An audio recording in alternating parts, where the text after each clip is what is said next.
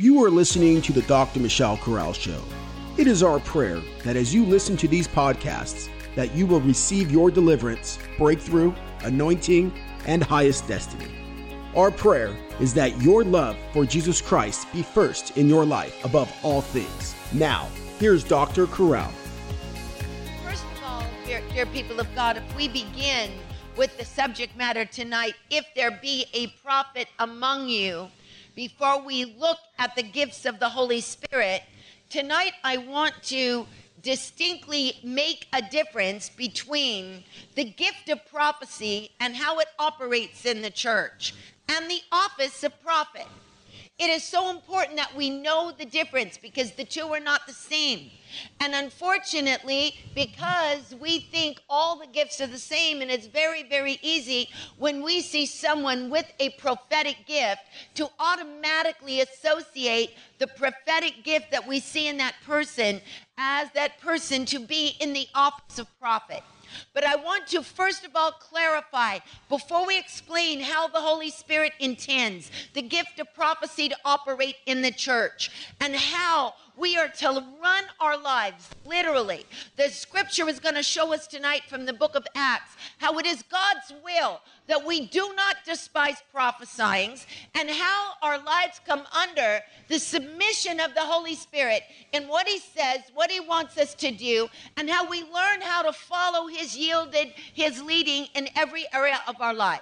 So let's begin with Ephesians 4, verse 11, and we're going to look at it. He gave some apostles, some prophets, some evangelists, some pastors and teachers. Now, watch what the office of prophet is for. Watch what the office of evangelist and what the office of pastor, teacher, prophet, apostle, prophet, evangelist, pastor, and teacher all have the same denominator. They all have the same mission, but a different office in order to accomplish that mission. So that we might understand the office mission, the office work of the Holy Spirit, which includes the fivefold office. There is a common denominator, and we're going to see this a lot in the way we see the gifts of the Spirit move and the way we see the ministry of the Spirit move. We are going to see one common denominator, but various expressions of how the Spirit of God is going to move in each one of them. But we're going to look and see what Ephesians teaches us because Ephesians is going to teach us about the common denominator between the apostle, the prophet, the evangelist, the pastor, and the teacher. And we need to see this really quickly. The Bible says, for the perfecting of the saints. What is that for? That means the office of prophet has been designed along with the apostle, the prophet, the evangelist, the pastor, and the teacher.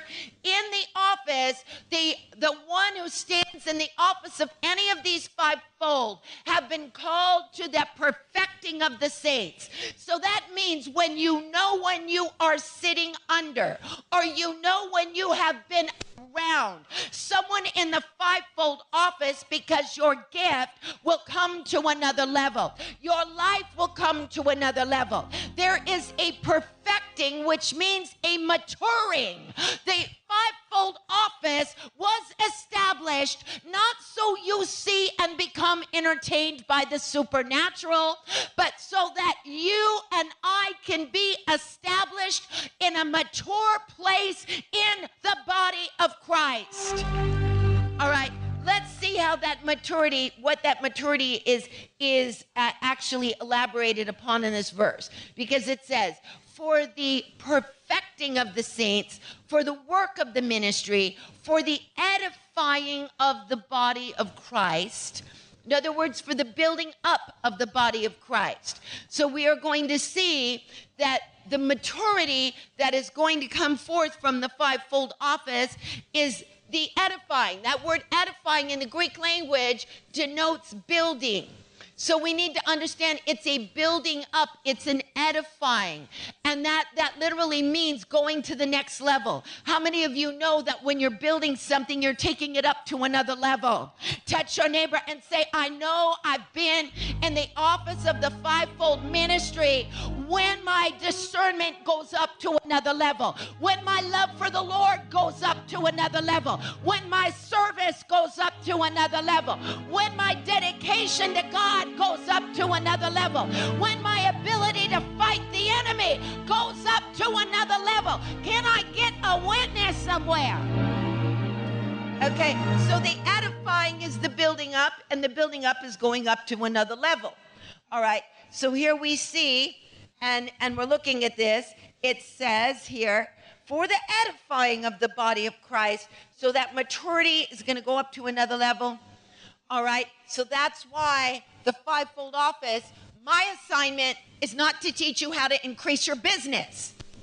All right, so in case you need to learn how to increase your business, you need to go to a corporate business seminar to learn how to increase your business. My responsibility is to take you to another level in God and to stretch your spirit to another place in God so that you will be able to fight old demonic power that wants to stop your destiny from coming forward. Can I get a witness somewhere? All right. So we're just making that real clear because because I've been I've been told that before. All right. Until we all come into the unity of the faith unto a perfect man.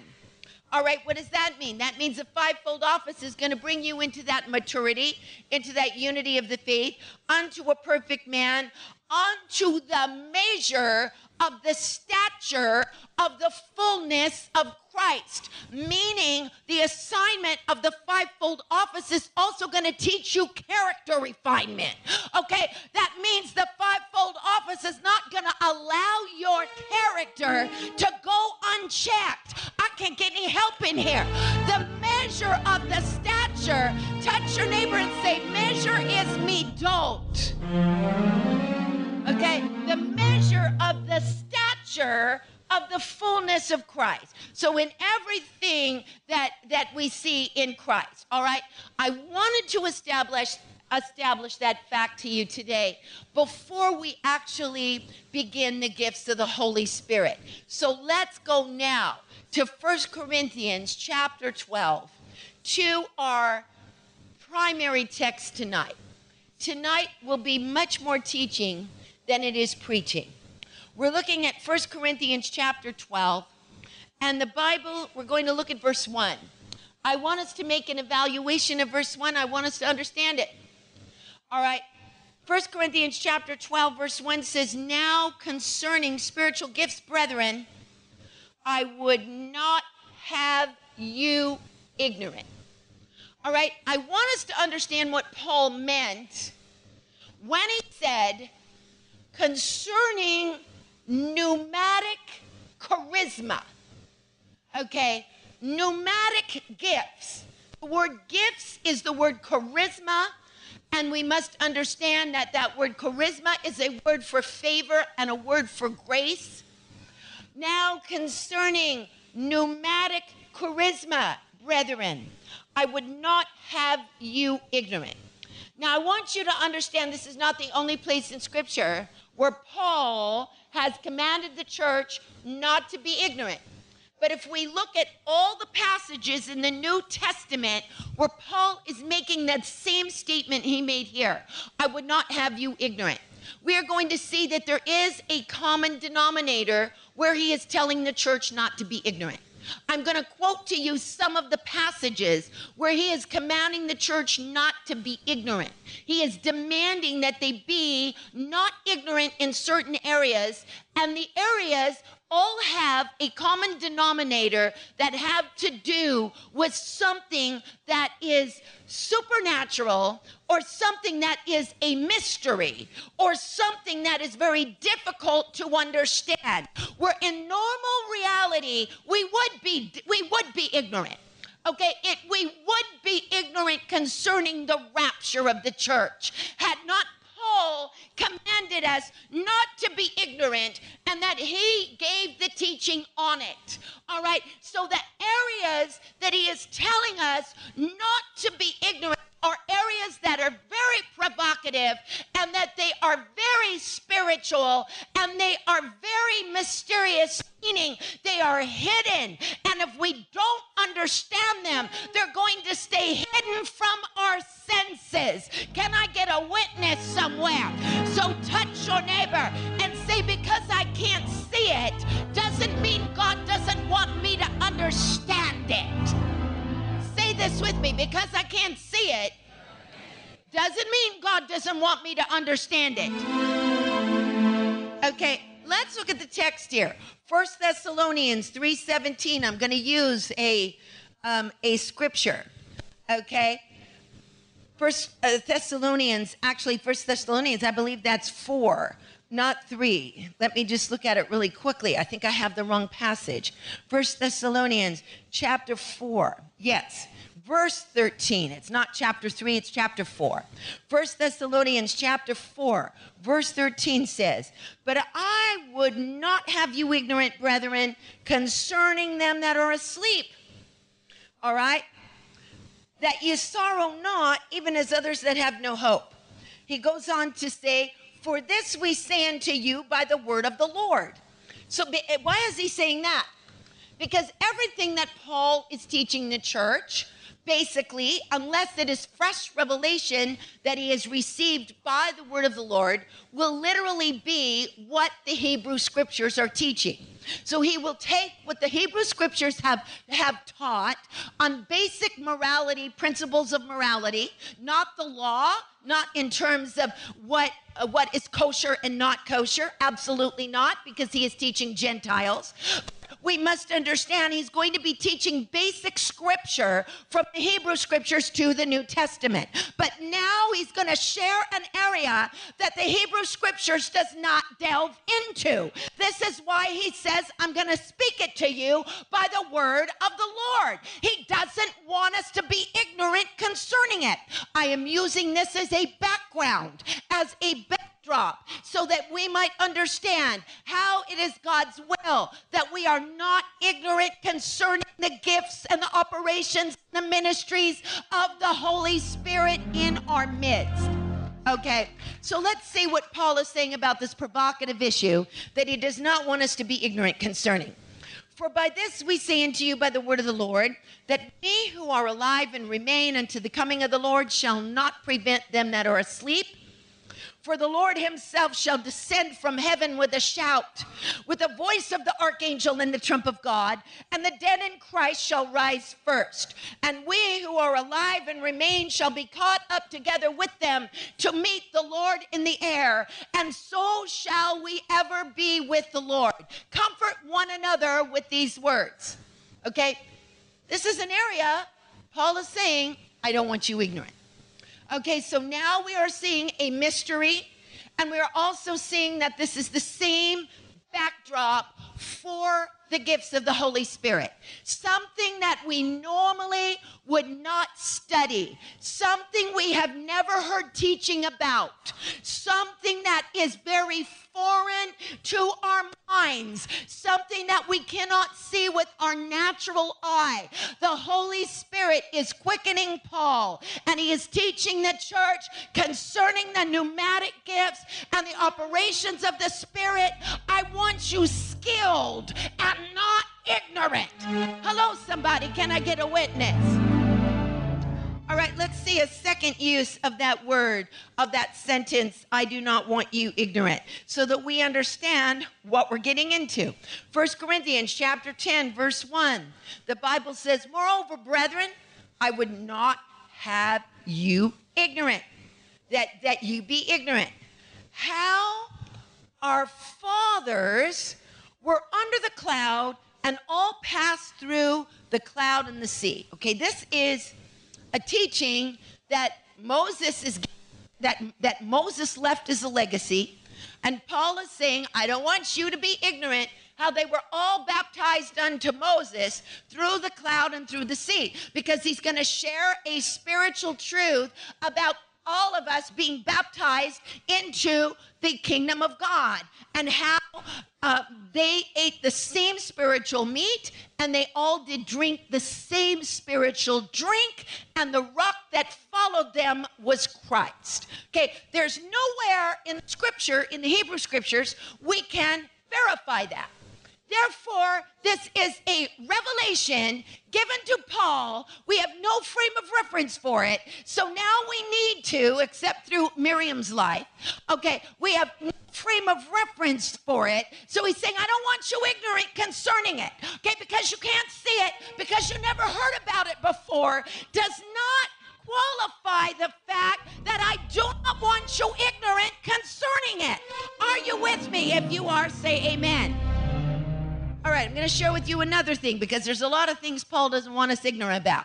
He doesn't want us ignorant about the rapture. He doesn't want us ignorant about the spiritual gifts of the Spirit. And he doesn't want us uh, ignorant about the fact that those that wandered in the wilderness murmured and complained. And because they murmured and complained, they died in the wilderness. Hello, somebody, can I get a witness? All right, let's look at another place that he said, I do not want you ignorant. All right, we're going to look at Romans 11 25. Here is another mystery. Okay, notice they're all mysteries. Touch your neighbor and say they're all mysteries. Okay, Romans 11 25 says, For I would not have you ignorant, brethren, of this mystery. What mystery is it?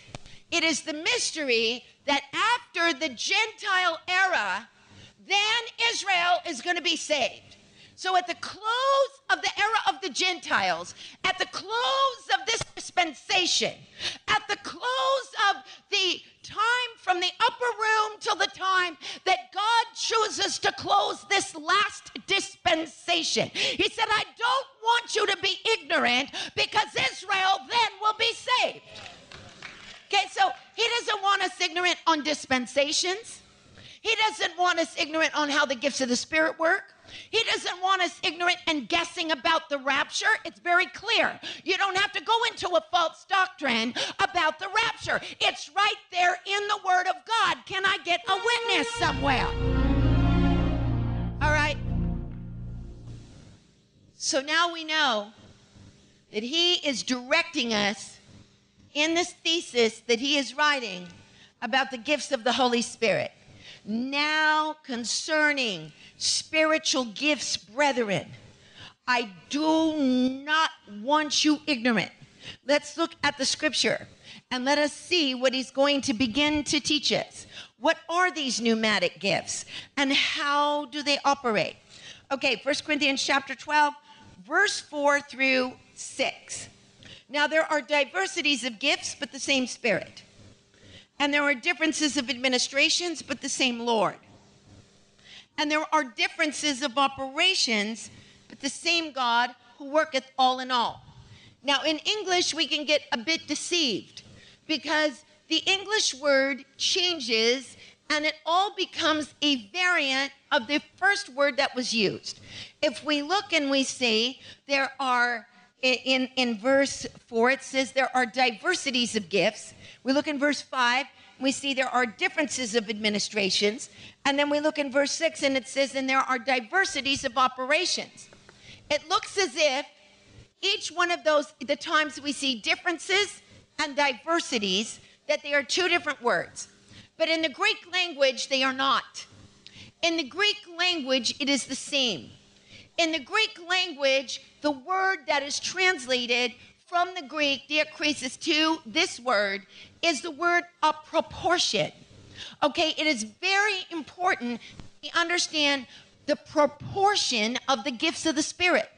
Okay, because we're going to see here that the Bible is saying here, as we look at it, the word apportionments is used three times.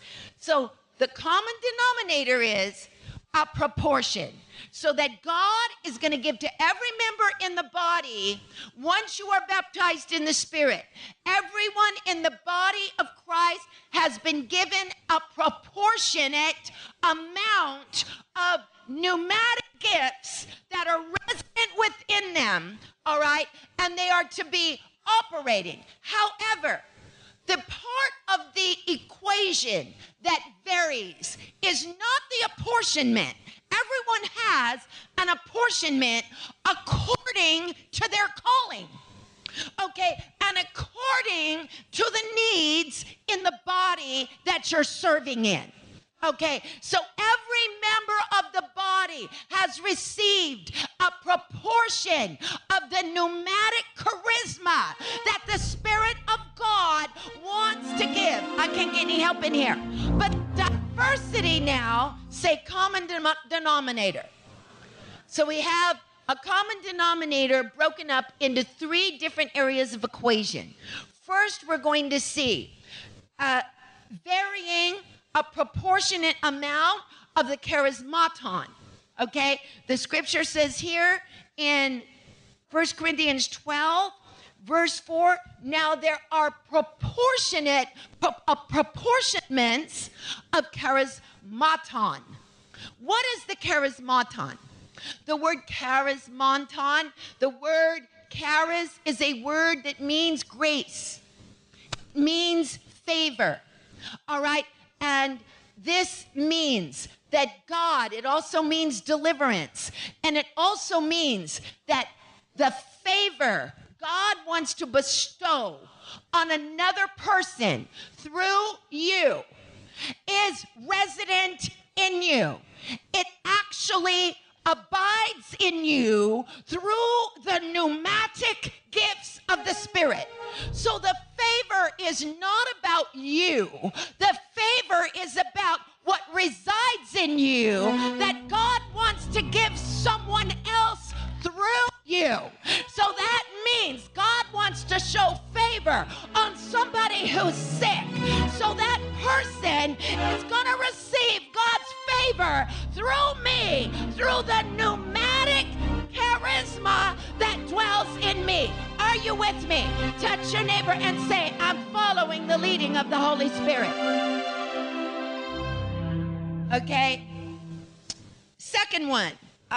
proportionment. Everyone has a various proportionment. A proportionment of the diaconon. The diaconon. Say diaconon. Say it again. Diaconon. In English, it reads differences of administrations. That word administrations is not the word, it is diaconon. Okay, what is diaconon? Once you have the God breathed pneumatic charisma dwelling within you. There are various levels of diaconon that you have also received by the Spirit. The word diaconon is a word that is used for servanthood, it is a word that is used for service so that we understand that the gifts of the Holy Spirit have been given unto us to serve others. Can I get a witness? And to serve in the church. Turn to your neighbor and say, Neighbor, I want to serve in the church by the grace of God. Okay, so here we see differences and apportionments of diaconon. What does that mean? That means if I'm baptized in the Spirit, there's an apportionment, a resident gift in me that wants to serve. And if I haven't been serving, I need to stir up the gift of God that's within me. Okay, if I haven't been serving, then that means as soon as I start serving, the flame that is within me is going to be fanned, and I'm going to now start flowing in the supernatural. Okay, so we have the differences of the charismaton. Charismaton means that I have been empowered by God with a proportion of grace to pour out on somebody else. So the grace is not about me. The grace is about the grace or the favor God wants to pour through me to someone else.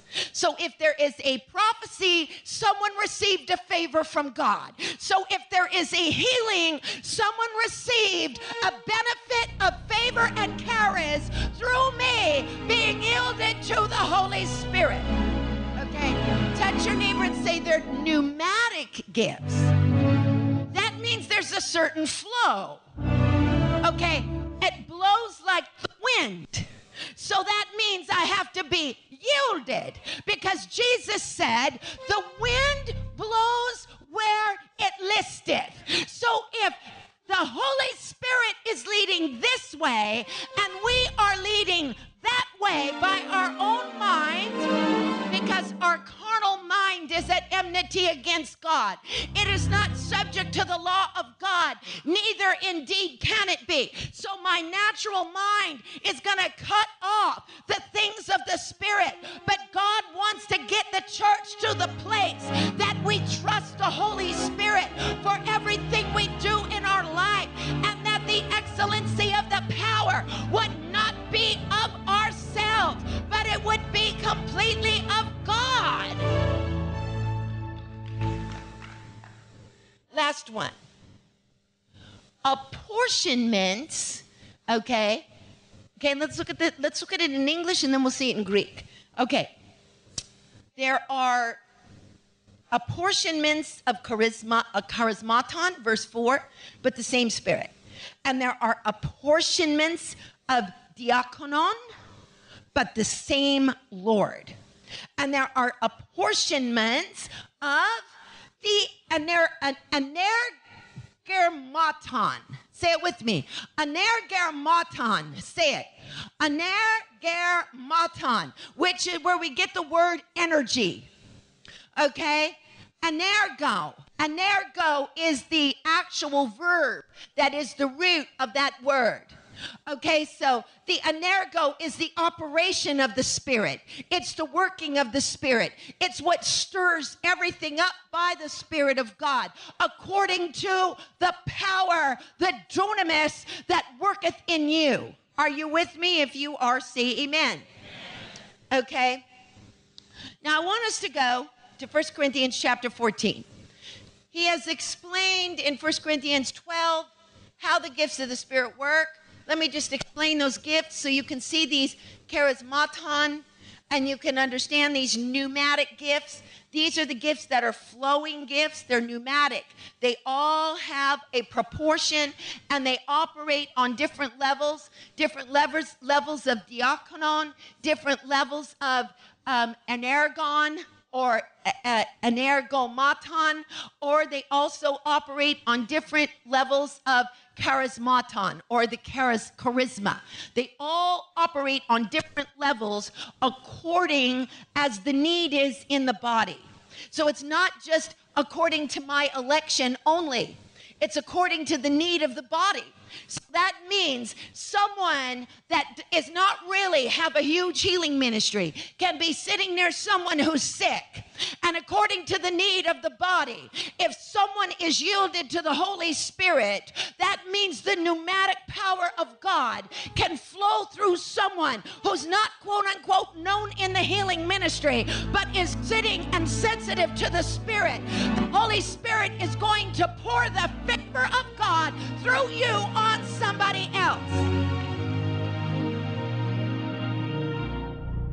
All right. Let me just read these gifts, these pneumatic gifts, and then we will get to the more uh, a way they operate and the more precious gifts to God. Okay, the ones that the Holy Spirit prefers to be used in the church. Okay, the specifically the gift of prophecy. How does it operate? How do we submit ourselves to it? Do we just wait till someone says, Thus saith the Lord? Is that the only way the gift of prophecy works? I'm going to tell you something, people of God. The church right now, if we were to take a scale, and I do not like to give estimates without statistics, but I'm going to give estimates without statistics from 40 something years of experience. This generation is a generation that operates in, I would say, a little over maybe 1% of the gifts of the Spirit. All right, we know, okay, we know when we do a subject study on the brain, and you have an expert that does a subject study on the brain, and they're saying you're only using a certain potential amount of brain, of, of usage in your brain, okay? But if we look at the book of Acts, and we understand how the church was designed. The church was designed to operate in the supernatural. The church was designed that every joint supply and that every person not only have a personal relationship with the Holy Spirit, but that every person in the body knows how to flow in those gifts. Can I get a witness somewhere? I know it's hard because we're so used to everybody doing everything for us. But touch your neighbor and say, God's going to start exercising me in the gifts of the Spirit. Put your hands up right now and say, Holy Spirit, I thank you that you're going to start exercising me to become an expert in edifying the church. You're going to start using me to start praying for the sick and they're going to be healed. You're going to start using me to cast out demons. You're going to start using me to interpret tongues. You're going to start using me to discern spirits. You're going to start using me to speak in tongues and to understand the mysteries of tongues. You're going to start using me in the supernatural. Somebody ought to give God the praise and give God the glory. All right, so let us look here at these incredible gifts of the Holy Spirit. All right, this is how, remember, apportionment. So when you see where it says, to one is given faith, to another healing, this is the way we've always interpreted it you get healing and you get tongues and you get prophecy and you get miracles. Wrong. Touch your neighbor and say, We have them all, but they are apportioned differently according to the calling, according to the energema, and according to the charismaton, and according to the diaconon. I hope you understand. So it's not like she has the gift of tongues, she has the gifts of healing. She, wait a minute. Touch your neighbor and say, I have access to all of them because the Holy Ghost isn't split up. He lives inside of me. And wherever there's a need, He's going to use me in that need if I'm not ignorant. Touch your neighbor and say, I don't want to be ignorant in this area. Okay? This is where God wants to use you. This is where God's going to use you mightily. All right? This is where your great anointing is going to come in. So here we go. For to one is given by the Spirit a word of wisdom. I'm not going to go over these pneumatic gifts tonight. To another is given word of knowledge by the same Spirit.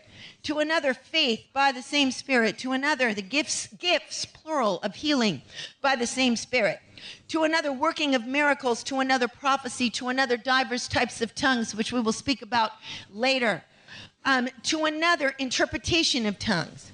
But all these worketh that the one and self same Spirit dividing. What does that mean? Not, not here, here you get two, you get three. No, that word apportionments again. Okay? So apportionments by the Spirit to every man severally as he will. So, in other words, I have resident in me. Let's just say I have resident in me. Um, let's use the gift. Let's just say uh, Pastor Deborah. She has resident within her speaking in tongues. And maybe that's her greatest gift. All right. But she also has resident in her miracles because if someone near her needs a miracle, God can use her life through the Holy Spirit to bring favor on that person who needs a miracle. Do you all understand what we're talking about here? All right. So let's go to 1 Corinthians 14. 1 Corinthians 14 is the more in depth thesis of what Paul is going to speak about. He's now going to speak to the body in a mature manner. He's now going to, he has already explained what the gifts are and why they are given and how they are dispersed. But now he's going to speak to what they are and how they operate. All right, here we see in 1 Corinthians chapter 14, verse 1 it says, follow after agape and desire pneumatic gifts. Touch your neighbor and say, desire pneumatic gifts. Okay, he said, I don't want you to be ignorant concerning pneumatic gifts.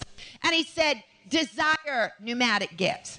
Okay, in another place in 1 Corinthians chapter 12, verse 31, he said, covet earnestly, meaning desire earnestly and crave. That word is crave in the Greek.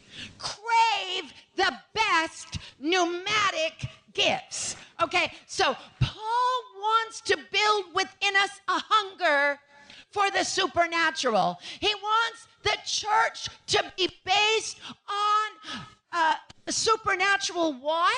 Not just so we can say this is a church of signs and wonders, so everybody can be on a spiritual high. No, he is going to show us a much more mature version than that. He's going to show us because it's going to take a dying to self and it's going to take an edifying of itself in love to build up someone else. It's not God's will that we come to church every single week and get more and more revelation and do not pour that revelation out on one another. It is not God's will that the church does not operate as a body bearing the burdens of one another without anybody even having to tell you. All right? God wants to bring us to the place that we're so sensitive to each other's needs that we love one another to such a degree that we already sense the need before we get there.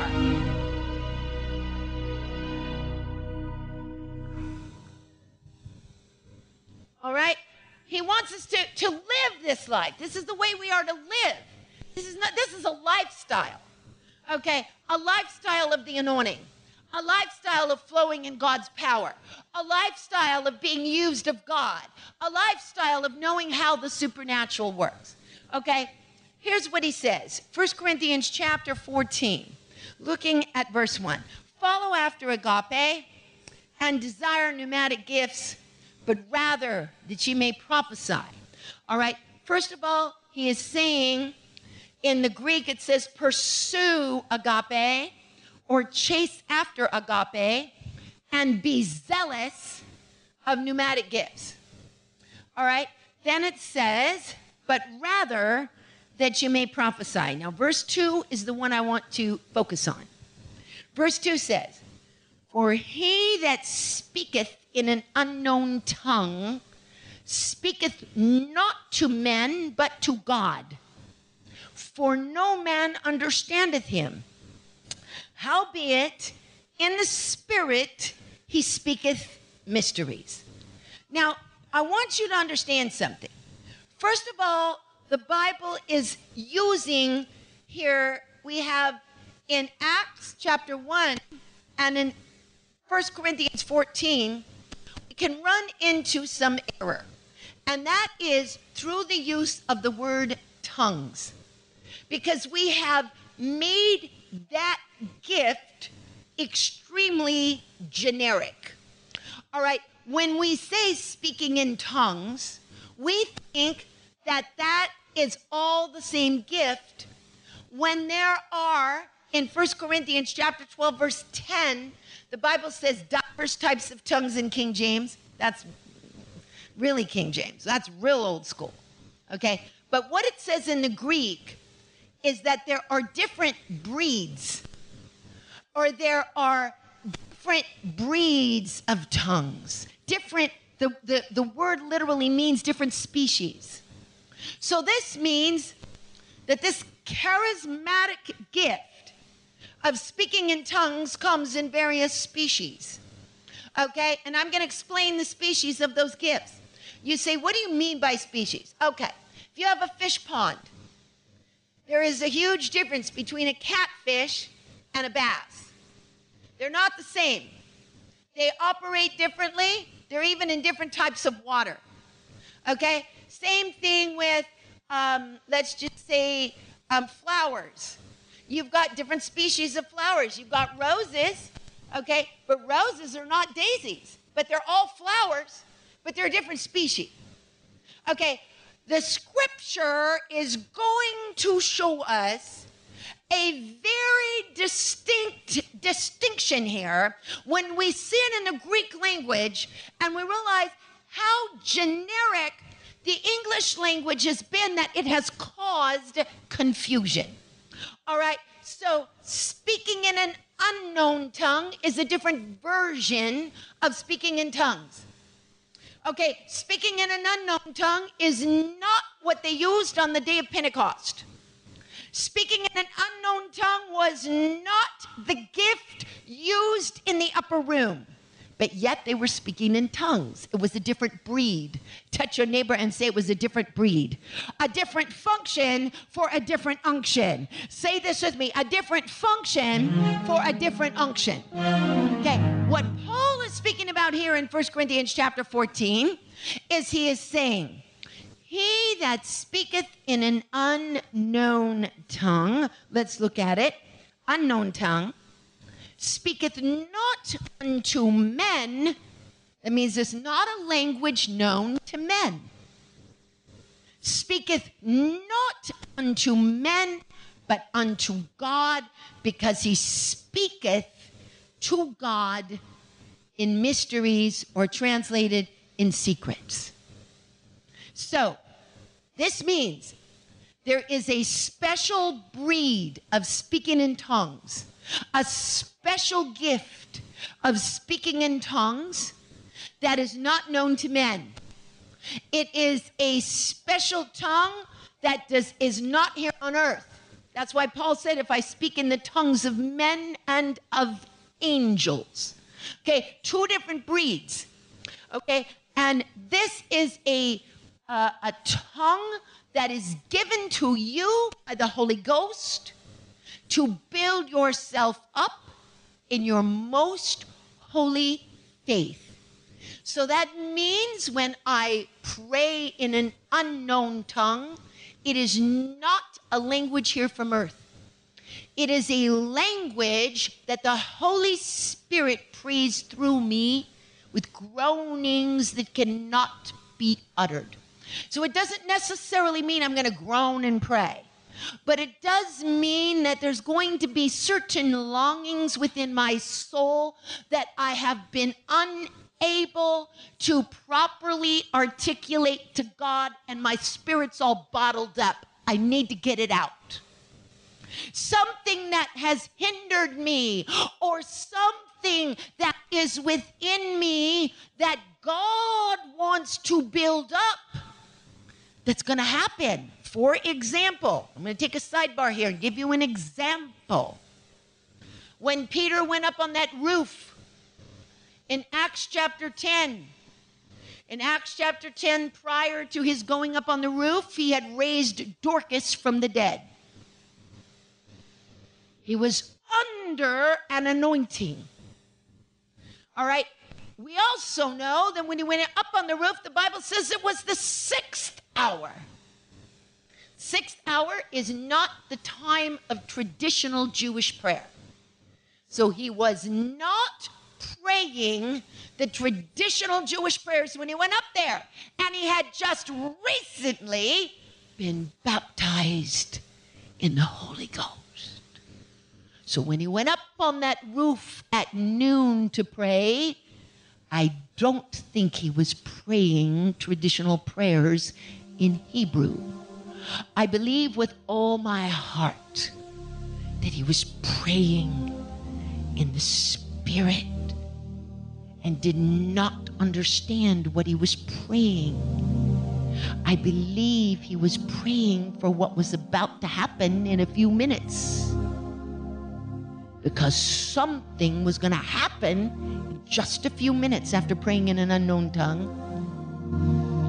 Three men were going to appear at the door. While he was praying in the Holy Ghost, something happens to interpret what he's praying. A vision, which is a form of interpretation of your tongues. A vision comes down from heaven. And on that vision is a talit with different unkosher animals. And the voice says, Arise, kill, and eat. He argues with the voice. And it's done three times. And the talit is taken back to heaven. And the Spirit said, Behold, three men seek thee. And that's all the Spirit said. He said, Get down there with nothing doubting. Peter had no idea what was going to happen. But when he was praying on the roof in the Holy Ghost, he was building up his spirit and he was praying prophetically for something that was about to happen to change Christianity forever. The house of Cornelius had sent men.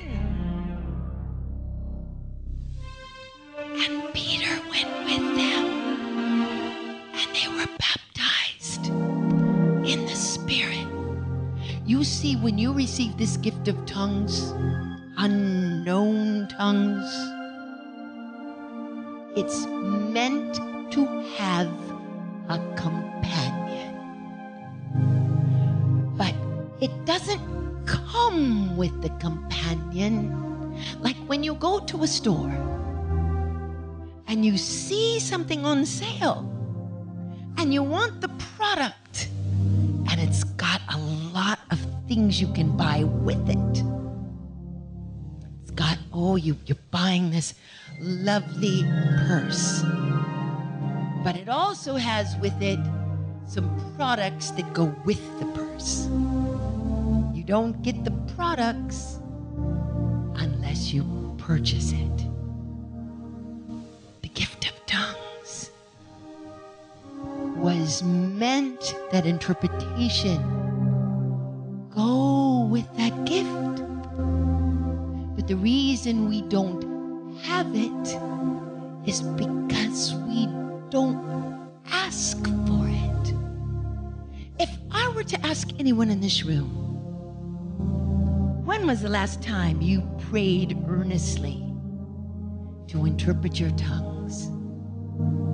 I can guarantee you, I'm not sure there would even be one of us that would say, I was seeking God to interpret my tongues. This is what God has ordained the gift for. He wants you to interpret. The interpretation may not just come with the vernacular, it may come in the form of a vision. It may come through feelings of your inner man, something you're sensing after you pray. Peter became very hungry when he went up on the roof. People of God, the hour is coming. We need to get the church back in order with the gifts of the Holy Spirit. All right. So, unknown tongue. We speak to God in mysteries. But now, watch this. On the day of Pentecost, it was not unknown tongues. The Bible said they were filled with the Holy Ghost and they spoke with different tongues, a different species, a different breed of the pneumatic gift. The Bible says they went down and they went into the streets on the day of Pentecost, which was Shavuot in Jerusalem, where there were multitudes of, of believers there. Believers, not Christian believers, devout Jews, the Bible says, from every place on the earth. And they did not speak Hebrew. They were individuals who came to Jerusalem for a pilgrimage. They came up and they didn't speak Hebrew. They knew Hebrew prayers, but they didn't speak Hebrew. They spoke Greek, they spoke Crete, they spoke uh, Arabic uh, dialects, they spoke various languages. But those in the upper room, when they came down, they began to praise God and magnify God. And they that heard them magnifying God heard them magnifying God in their language. This is why the Bible says in Acts chapter 2, verse 8, How hear we every man speak in our own tongue? Verse 11, we do hear them speak in our tongues the wonderful works of God.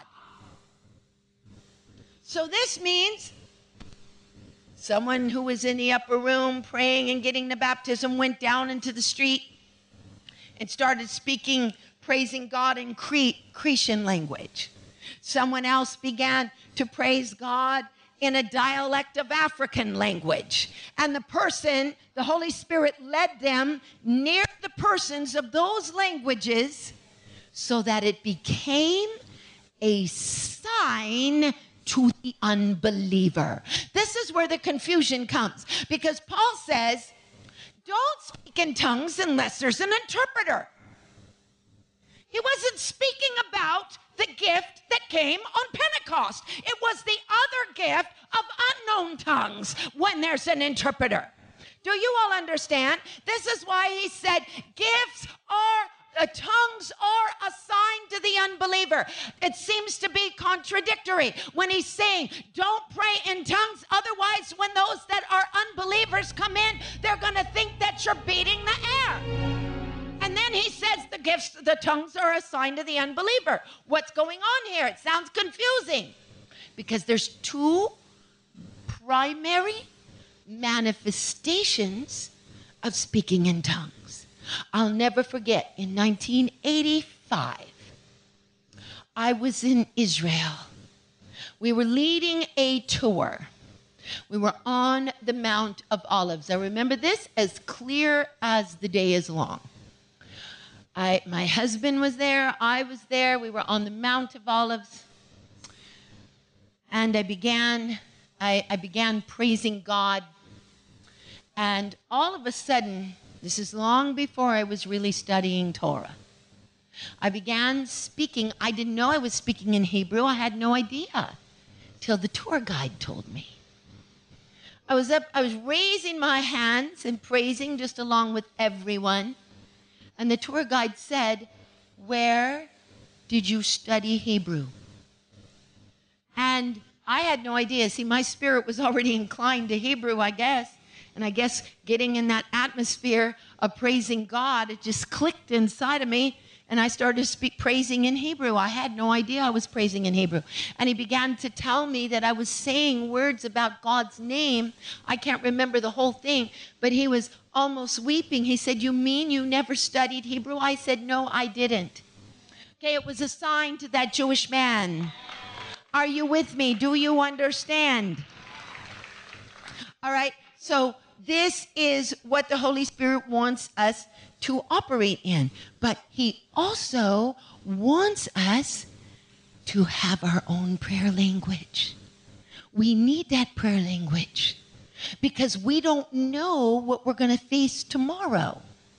And when you are praying in your heavenly language, you are praying mysteries to God. And this is why God says, pray that you may interpret. So that when you are praying in your heavenly language, that there may be you may be praying, Holy Spirit, open the door that I can go to China. And you didn't know it was God's will for you to go to China, but you were praying in the Holy Ghost. And as soon as you got the interpretation, God began to reveal to you His will. All right. Do we understand this? If you do, say amen. Okay. So here we are seeing that Paul is saying here. He is saying, let's look at it and look at it again so we can understand.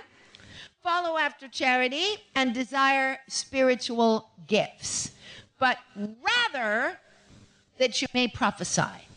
For he that speaketh in an unknown tongue, which we explained to you, speaketh not unto men, but unto God, for no man understandeth him.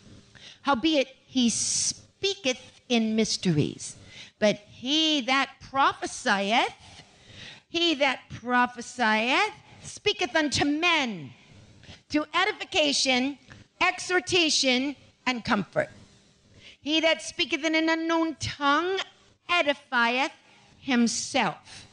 But he that prophesieth edifieth the church. So, what is Paul saying?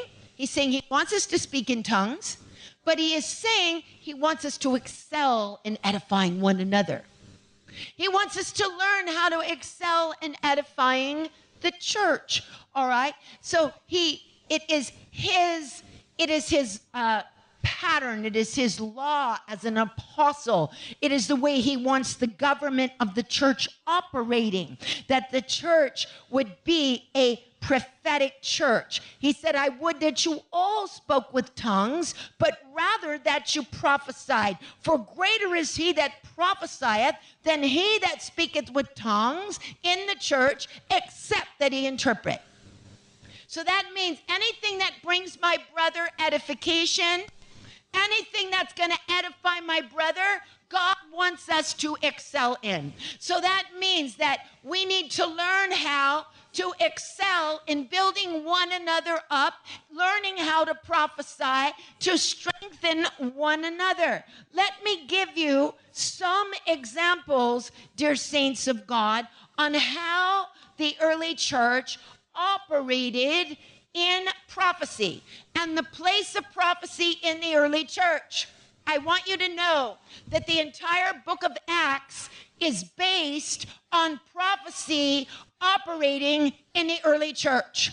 God wants his church to get back to a place where prophecy directs our lives, where prophecy directs our ministry, where prophecy directs our decisions, where prophecy directs what we are supposed to do, where we are supposed to go, how we are supposed to operate, what God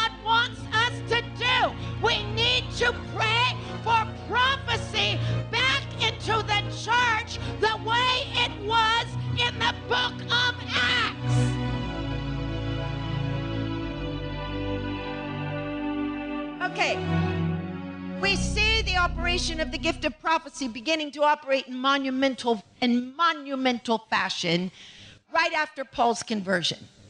All right, prior to Paul's conversion, we know that there that obviously speaking in tongues is a form of when especially when it's interpreted it is a form of prophecy but however we do not have evidence of a lot of prophetic activity. We have healings.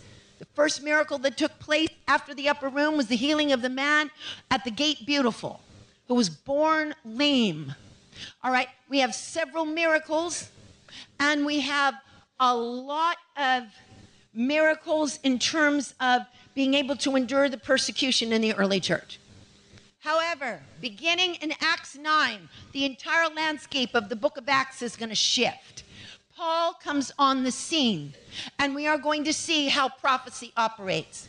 I want you to understand one of the versions of prophecy that God wants to release into our life, it is absolutely essential. And we need to understand that visions are a form of prophecy. Say this with me visions are a form of prophecy. God wants visions in our life. God wants us to begin to start seeing visions, hearing God's voice, hearing God speak to us, whether it's in just our mind and we see it in the spirit or we see it outwardly, whatever way it is, God wants to start releasing visions into the church. Let him that hath an ear hear what the Spirit has to say. All right. I'm going to show, I'm going to explain to you. this incredible form of prophecy, when it was operating in the early church, we're going to see it doubled. Okay, we're going to see it in chapter 9, and we're going to see it repeated again in chapter 10, the exact way it was in chapter 9. We're going to see someone receive a vision and another person get the second part of their vision. Okay, so we're going to see Paul get a call on the road to Damascus, but that's all he gets. He said, Go to the city and it will be told to you what you're to do. He doesn't know anything. He's knocked off his horse. He hears a voice from heaven when he's on his way to persecute the church. And the voice says, Saul, Saul, why do you persecute me? And he says, Who are you, Lord? And he said, I'm Jesus of Nazareth, whom thou persecutest. It is hard for you to kick against the goads. And he said, What would you have me do, Lord? And he said, Go into the city and it will be told to you what to do. End of the vision. Now, in the city of Damascus, someone else is going to get part two of the vision. I release unto you right now for your calling. You will get part one of your vision, but someone you're supposed to be connected to is going to get part two of your vision. I hope you understand this. Touch your neighbor and say, That's a lifestyle. This is not, this is not some joke. This is reality. It's more reality than the ground we're standing on. Okay?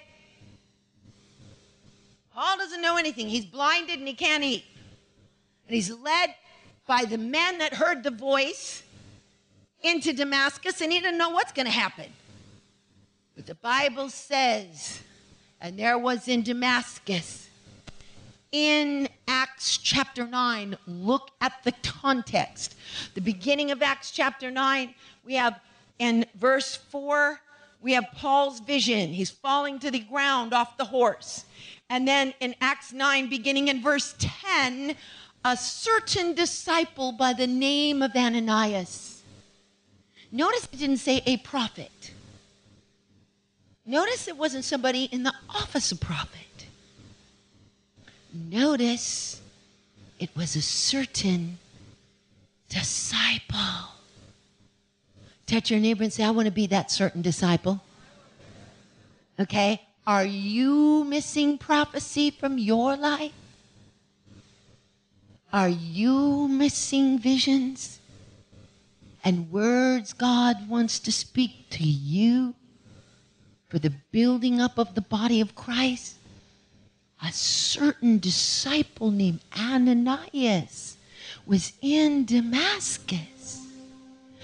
And watch this part two of the vision comes. It's Paul's vision but it's now ended. He only gets a few words. The rest of the vision is going to someone he doesn't even know.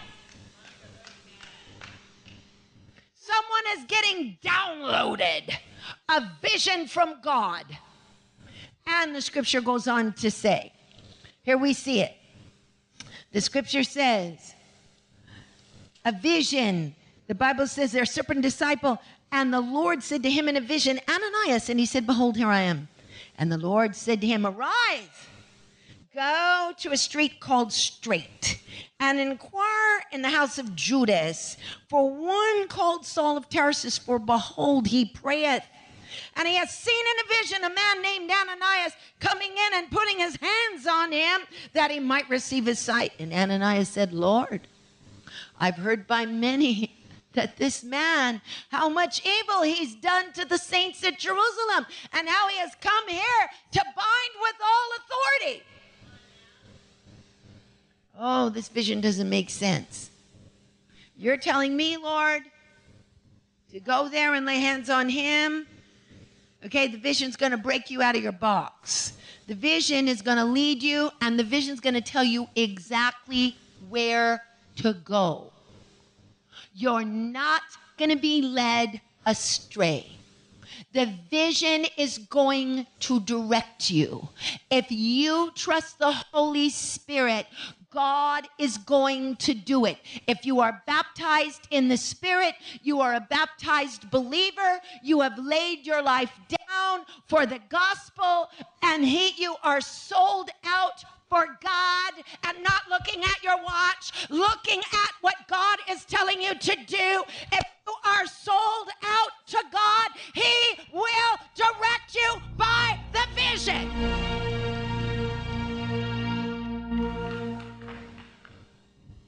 I know for a fact. I already said, shared this last Sunday night in 1980 something, one of my trips to the People's Republic of China. I was with my former missionary team, and they didn't look like missionaries at all. He looked like Popeye. He was elderly. His name was Paul W. Hour and he had a little red bag that he carried everywhere. And his wife was Anna Mae Hour. He was planning on retiring from being an engineer. But when he retired, God put him in the full time ministry. And he traveled, he and his wife traveled with me in the younger days. And they were bold enough to go with me to the People's Republic to smuggle Bibles in. This is one of our many Bible smuggling missions into the People's Republic of China. And Paul W. had inside of his little, in those days, we didn't have those roller bags, you know, you had those shoulder bags. My husband used to carry quite a few when he traveled because he'd have to carry mine and my mother's. And that was not easy. We have a picture of Brother Manuel I'm not kidding you, at the airport with like 10 bags because he would never let the women carry them. All right? So, so those bags was a shoulder bag. And in that shoulder bag was packed with New Testaments in Mandarin Chinese. They looked like little Mao books. We had been to Guangzhou, to the square there. We had all these Bibles. So Paul and Anna Mae, we just walk into the, we walked into the, oh, this little marketplace, and we put some Bibles under the lettuce, and we put some Bibles. So we were smuggling them everywhere. We put Bibles. Uh, years later, I don't remember who's with me here. Terry Calderon's not here. She was with me. We went to China much later again, but this time we were in the University of Shanghai. And I thought, Lord God, these are, Chi- these are Chinese university students. They gotta, they gotta get scriptures. So we took this little bus that was driving us around, and the windows were open, and I started throwing out the New Testaments for them to pick them up. And they were picking up the New Testaments. Hello, somebody, can I get a witness? Partially English, partially Mandarin, so they could learn English. It was the little way. Learn English, throwing it out the window. It was a miracle we didn't get arrested. I wouldn't suggest it to anyone unless God told you. But we were there, and the Holy Spirit said, Stop. Stop what you're doing. We stopped. And he said, Go stand over there. There was a building with a huge window. We went over there to stand, and he said, Just wait. So we did. Now I want you to know when you're risking your life for the gospel, there's a special anointing. Okay? I don't know if it's going to happen like this every time you turn around, but this time it was a special anointing. Okay, so we were standing there, and the Holy Spirit wouldn't let us leave. He just said, just wait. And I thought, oh gosh, is somebody spying on us or something? Are they ready to come and arrest us? What's going on here? But we did. We stayed there for about 15 minutes. About 15 minutes later, a man walks up and he keeps walking around the window where we're standing. I could see his face in the reflection. And he walked back and forth several times. And finally, he came up to me and he spoke English. And he said, You have something for me. And I said, Yes, I do. And I handed him the bag of Bibles. Do you understand what happened? The Holy Spirit told a pastor from the underground church where we were. That is why we brought the Bibles in. I did not know him from Adam, but the Holy Ghost knew him. The same Holy Spirit that told us to go to China was the same Holy Spirit that told him to come and get the Bibles and where they were located.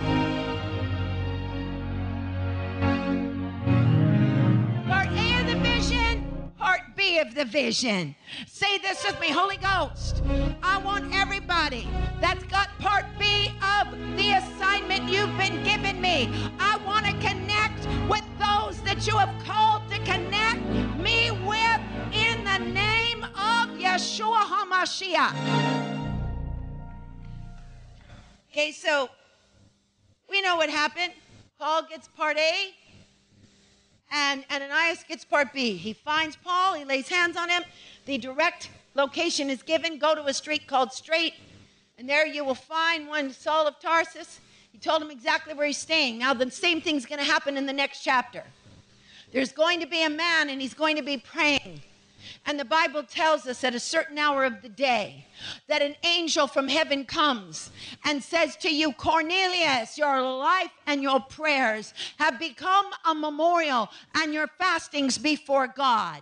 Now, Behold, go to the house of one who is called Simon the Tanner, and he resides by the seashore, and inquire there for one named Simon, whose surname is Peter, and it will be told to you what to do. At the same time, Peter's up on the roof, and he's getting part B of the vision. Peter is seeing a talit come down from heaven. And he is seeing unkosher animals on that visionary talit. And as soon as the voice tells him, Arise, kill, and eat, and he doesn't argue with the voice anymore, the voice says, Three men seek you. And that was the beginning of the baptism of the Spirit for Gentiles. And for Paul, it was the beginning of the greatest of all the apostles, the man of God who went to the Gentiles. I can't get any help in here. You see, whenever we see the vision operating, touch your neighbor and say, The vision is the form of prophecy. God wants the vision to those of you who are sent on a mission, to those of you who have a calling, to those of you who need to know what God wants you to do. You can access the vision because it is given to you to know how to do the work of God. Closing it here. I'm closing it here. Here's, here's what we're going to say. In Acts chapter 13, prophecy governed the church at Antioch. And the Spirit of God said, Separate to me Saul and Barnabas for the work whereto I have called them. And the Bible says, when they prayed and fasted, they laid hands on him and they departed uh, led by the Holy Spirit. In Acts chapter 15, the laws governing the entire church, the Bible says it seemed good to the Holy Ghost and also to us. Notice it didn't say it seemed good to us and to the Holy Ghost. No, no, no. It says it seemed good to the Holy Ghost and also to us. All right, so the Holy Ghost governed it in Acts chapter 16, verses 6 through 9. Prophecy works not only in a vision, but now prophecy is going to work in dreams. This is how the gift of prophecy worked through Paul. Constantly, when Paul needed direction, God released the gift of prophecy in his dreams. The Bible tells us when he set out on his missionary journey, he did not know what route to take. He began to go to Bithynia, but the Spirit of God did not allow him. And then he essayed to go to Mysia, but the Spirit of God stopped him. And the Bible says that night he went to sleep and had a night vision. And a man of Macedonia appeared in the vision and said, Come over here and help us. And the Bible says Paul turned his entire course around. You see, if you follow the leading of what is happening here, prophecy is governing the church. The church is submitting to the prophecy that God is releasing in the church. And God wants to bring that same anointing to the body of Christ today.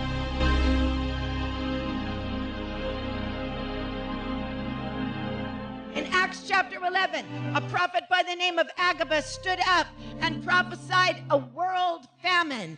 And the body of Christ that heard that prophecy began to start saving up their money and sending relief to the poor saints that were in Jerusalem, which prophecy became fulfilled years later. You see, they didn't wait to see is this of God or not of God. They began to act on the voice of the Holy Spirit the moment that He spoke it. I am preaching to tonight. You know why? Because I'm releasing in this house the spirit of prophecy over you. That is why I have spent this time going over this teaching because this teaching is going to cause the Holy Spirit to fall on you. Thank you for joining us today. It is our prayer that this word broke bondages and will open doors for you. If you have never received Jesus Christ as the Lord of your life, invite him now to be your Lord and Savior and best friend. Repeat this simple prayer Lord Jesus, come into my heart and be the Lord of my life. Wash me clean from all my sins. I accept you as my personal Lord and Savior. Amen. Thank you for joining us, and we'll see you soon.